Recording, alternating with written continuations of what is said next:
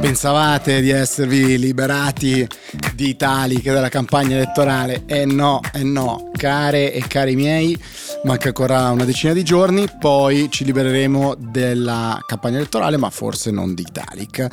Scusatemi, a parte gli scherzi, per l'assenza di ieri. Ci stavamo forse riprendendo tutti dal dibattito tra Enrico Letta e Giorgia Meloni, ma devo dire che nelle ultime ore non sono mancate di certo le cose di cui parlare, discutere in questa campagna elettorale e che fanno parlare i leader e diciamo le persone più influenti di questa campagna elettorale. È partito un tutti contro tutti, diffuso, generalizzato, su, diciamo, tira fuori la cosa più filorussa che riesci a trovare del tuo avversario politico. Perché?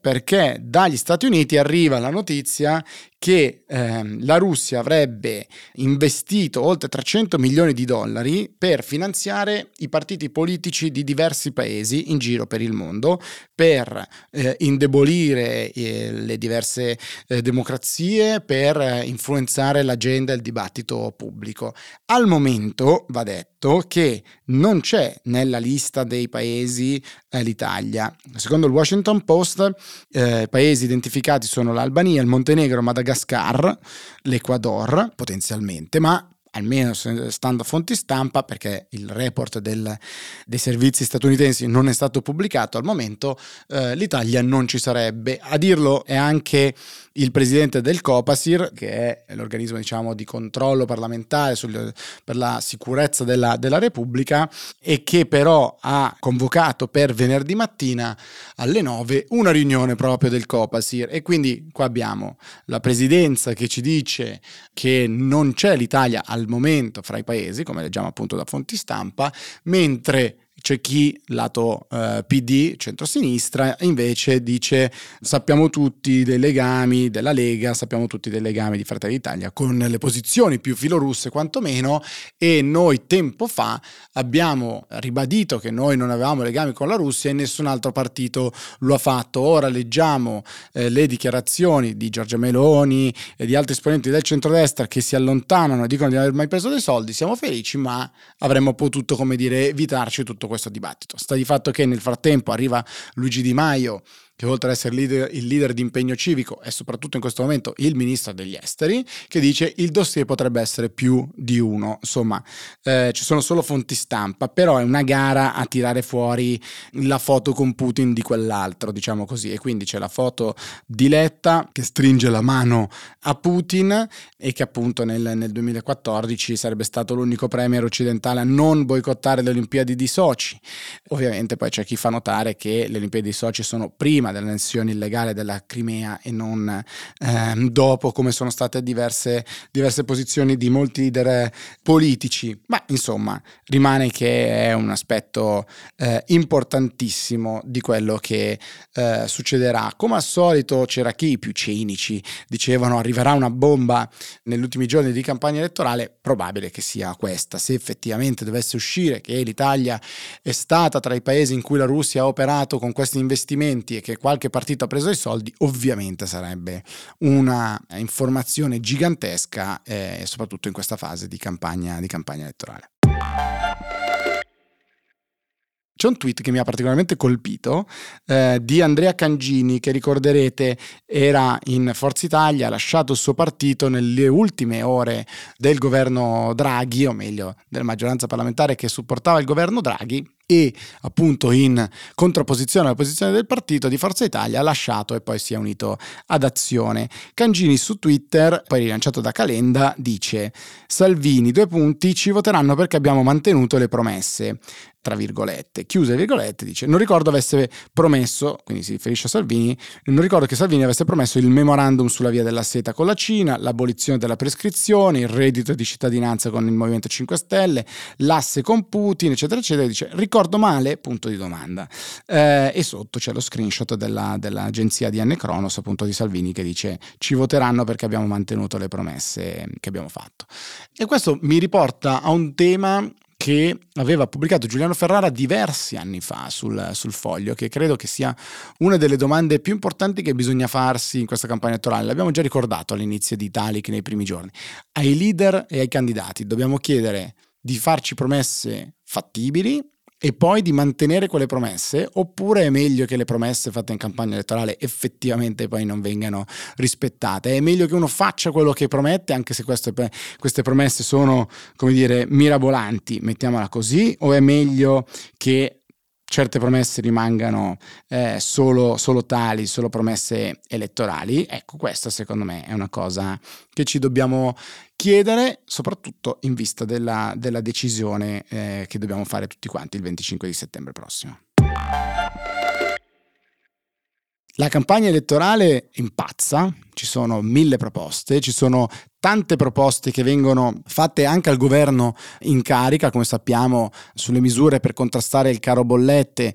I partiti hanno più volte, insomma, mandato delle richieste a Draghi con lo scostamento di bilancio sì, lo scostamento di bilancio no, mettere più soldi adesso perché sennò poi dobbiamo pagarle per mantenere in vita le aziende e i lavoratori in cassa integrazione, eccetera. Ma seppur per gli affari correnti il governo va avanti, così come una timida attività parlamentare, che però seppur timida c'è. E che attività parlamentare è in particolare? È di conversione dei decreti legge. Come sapete, un decreto legge è un atto che viene fatto dal governo per carattere di urgenza, eccetera, e che è subito in vigore, ma che il Parlamento poi ha 60 giorni per convertire. Essendo noi in un bicameralismo perfetto, Camera e Senato devono votare lo stesso identico testo. Se anche solo una virgola viene cambiata, bisogna tornare nell'altro ramo del Parlamento perché questo sia approvato. È questa la sorte del DL aiuti bis, mentre stiamo già parlando di un quindi di un terzo decreto aiuti che dovrebbe arrivare a brevissimo. Il DL aiuti bis è ancora in Parlamento che deve essere convertito.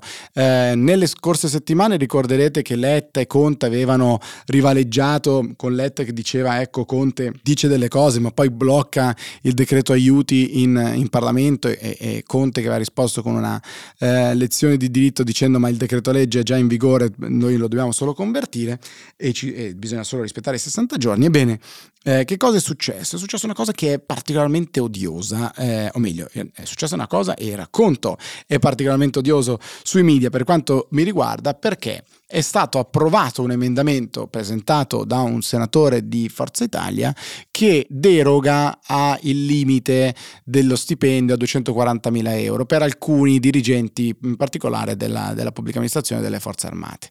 L'emendamento è stato presentato. Poi che cosa è successo? Come tanti altri emendamenti, ognuno può presentare le proposte che vuole, poi il governo dà un suo parere, si votano, e se la maggioranza vota a favore, quell'emendamento viene approvato. Questa è la base. Ebbene, l'emendamento viene presentato, in questo caso il Ministero dell'Economia e Finanze chiede una riformulazione che poi viene approvata a maggioranza.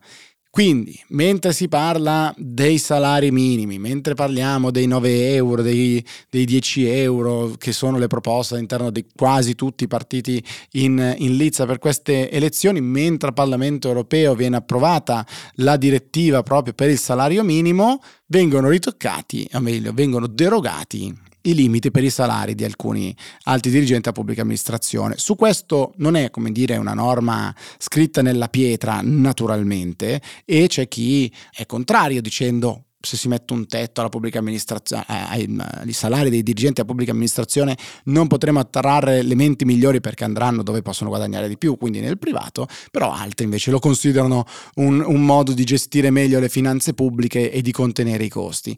Ebbene, si dice, in una fase così di crisi, in una fase così complessa, derogare solo per alcuni a questo principio sembra davvero un po' uno schiaffo in faccia a chi fa così tanta fatica con un'inflazione che vola e un potere d'acquisto che diminuisce. E i media cosa fa?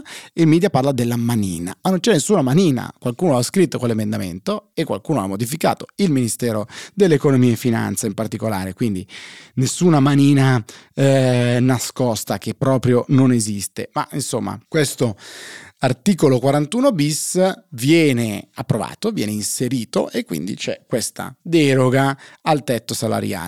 Draghi lo scopre, si cavola, va su tutte le furie e il governo presenta quindi un emendamento soppressivo dell'articolo 41 bis. Se vi siete persi, non siete soli, non vi preoccupate, ma insomma un emendamento ha presentato un articolo, il governo ha detto se lo riformuliamo ci stiamo, viene riformulato, viene approvato e poi tutto il governo nella figura di Mario Draghi dice ma cos'è sta roba? Facciamo una nuova modifica per togliere quello che avete appena inserito un secondo fa. Questo viene fatto, Draghi smonta quello che ha fatto il suo stesso governo, qualche funzionario naturalmente da qualche parte, ma sono stati i parlamentari a votarlo naturalmente, e adesso il decreto dovrà fare un ulteriore passaggio per quel bicameralismo perfetto che raccontavamo prima, quindi bisogna un pochettino sbrigarsi più del previsto. Nulla di tragico naturalmente, però insomma si possono fare meglio le cose di così. Sì, c'è un meraviglioso nuovo video di Silvio Berlusconi sui social. Oramai la sua, interpretazione dei testi che legge è davvero straordinaria, direi quasi da Oscar. Fa una serie di domande dicendo sei contento della tua condizione economica? Sei contento di come vanno le cose? Se sì, allora il 25 stai a casa, oppure vota la sinistra, se così rimane tutto quanto. Se invece non sei contento, cambia.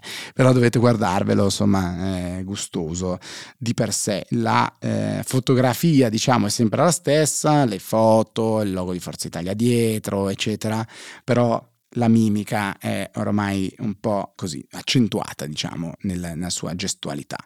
Nella invece velocità delle proposte di Matteo Salvini ne compare una che devo dire mi ha colpito. Il centrodestra non è certo nuovo e non è la prima volta che propone di questi temi, ma Salvini twitta: obbligo di contante sempre e comunque, no grazie. L'evasione fiscale si combatte abbassando le tasse, non arricchendo le banche. E rilancia una foto che non capisco bene da dove arrivi, con scritto: la pasticceria abolisce i pagamenti in contanti, ma i clienti si ribellano. Il tetto al contante, i suoi movimenti, eccetera, sono una cosa che non riusciamo a tenere ferma, continuano a cambiare. Da poco l'obbligo per il POS da tempo, finalmente erano arrivate le sanzioni, chissà se questa cosa cambierà. Sì, c'è il video di Di Maio che vola come in Dirty Dancing alla trattoria, credo da Nennella a Napoli, che chi c'è stato conosce, posto straordinario, grandi supporter di Will, e c'è questa tradizione di prendere le persone e farle così volare, roteare in cielo, e Di Maio si è prestato a questa cosa. Ma ho trovato molto più gustosa in realtà un'altra polemica che ha in realtà ormai già qualche giorno, però vale la pena insomma ancora viverla, perché che cosa è successo? Allora, succede che Annarita Digiorgio, che è una giornalista, nei giorni scorsi aveva fatto un piccolo scoop perché aveva pubblicato un video di Emiliano, il governatore PD della regione Puglia, che arringando la folla alla presenza di Enrico Letta aveva detto: dobbiamo fare della Puglia la Stalingrado d'Italia, da qui non passeranno, dobbiamo bloccare le destre perché si mettono a modificare la Carta Costituzionale e devono sputare sangue. Detta questa cosa davanti alla folla, con l'applauso di Enrico Letta, Annarita Digiorgio aveva pubblicato questo video, che poi era andato un po' virale e era stato addirittura ripreso dalla Meloni, con Giorgia Meloni che aveva chiesto a Letta conto di queste parole anche durante il dibattito al Corriere, dicendo: ma insomma tu cosa ne pensi?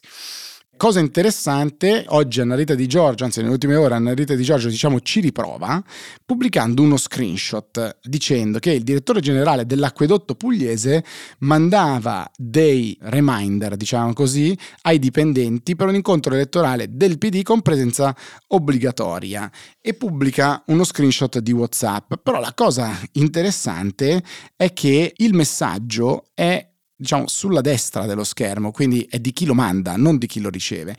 Quindi è come se chi ha mandato questo messaggio imponendo la presenza obbligatoria poi avesse fatto uno screenshot e l'avesse pubblicato. Difficile effettivamente credere che questa cosa sia successa, e da lì ne è nata, come dire, una crescente pressione su questo piccolo caso, che era stato ripreso da Calenda, da Oscar Giannino, insomma diverse persone su Twitter. E a quel punto Annarita Digiorgio pubblica alcune dichiarazioni della dirigente, del direttore generale dell'acquedotto pugliese, che dice, insomma, ci saranno le verifiche e che non era mai stato pensato, insomma, nessuno aveva mai pensato di chiamare la direttrice dell'acquedotto pugliese e di capire, insomma, quello che fosse successo.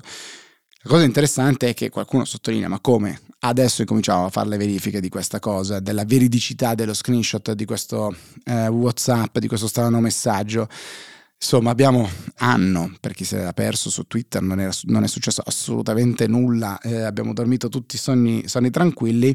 C'è da capire, insomma, se qualcuno ha artefatto questo messaggio WhatsApp, se invece è circolato nelle maniere più strane, che chi ha inviato il messaggio si è fatto uno screenshot e l'ha girato ad altri, ma insomma sarebbe difficile pensarlo. Certo che la verifica, insomma, di quello che è successo prima della pubblicazione della notizia forse sarebbe la cosa migliore. Difficile, insomma, credere che qualcuno ha scritto a una figura politica riferendo l'ordine di altri di presentarsi con amici e parenti a un evento pubblico, diciamo a Foggia, in Puglia, dove è stato, e poi quello stesso qualcuno l'ha fatto girare. Difficile da credere.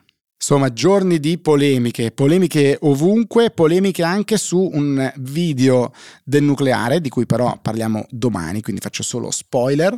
Cartoni Morti, un canale YouTube molto simpatico, pubblica un video sul tema del nucleare e ne viene fuori un caso politico. Domani ne parliamo, perché ovviamente il mix energetico è al centro di questa campagna elettorale. Ciao!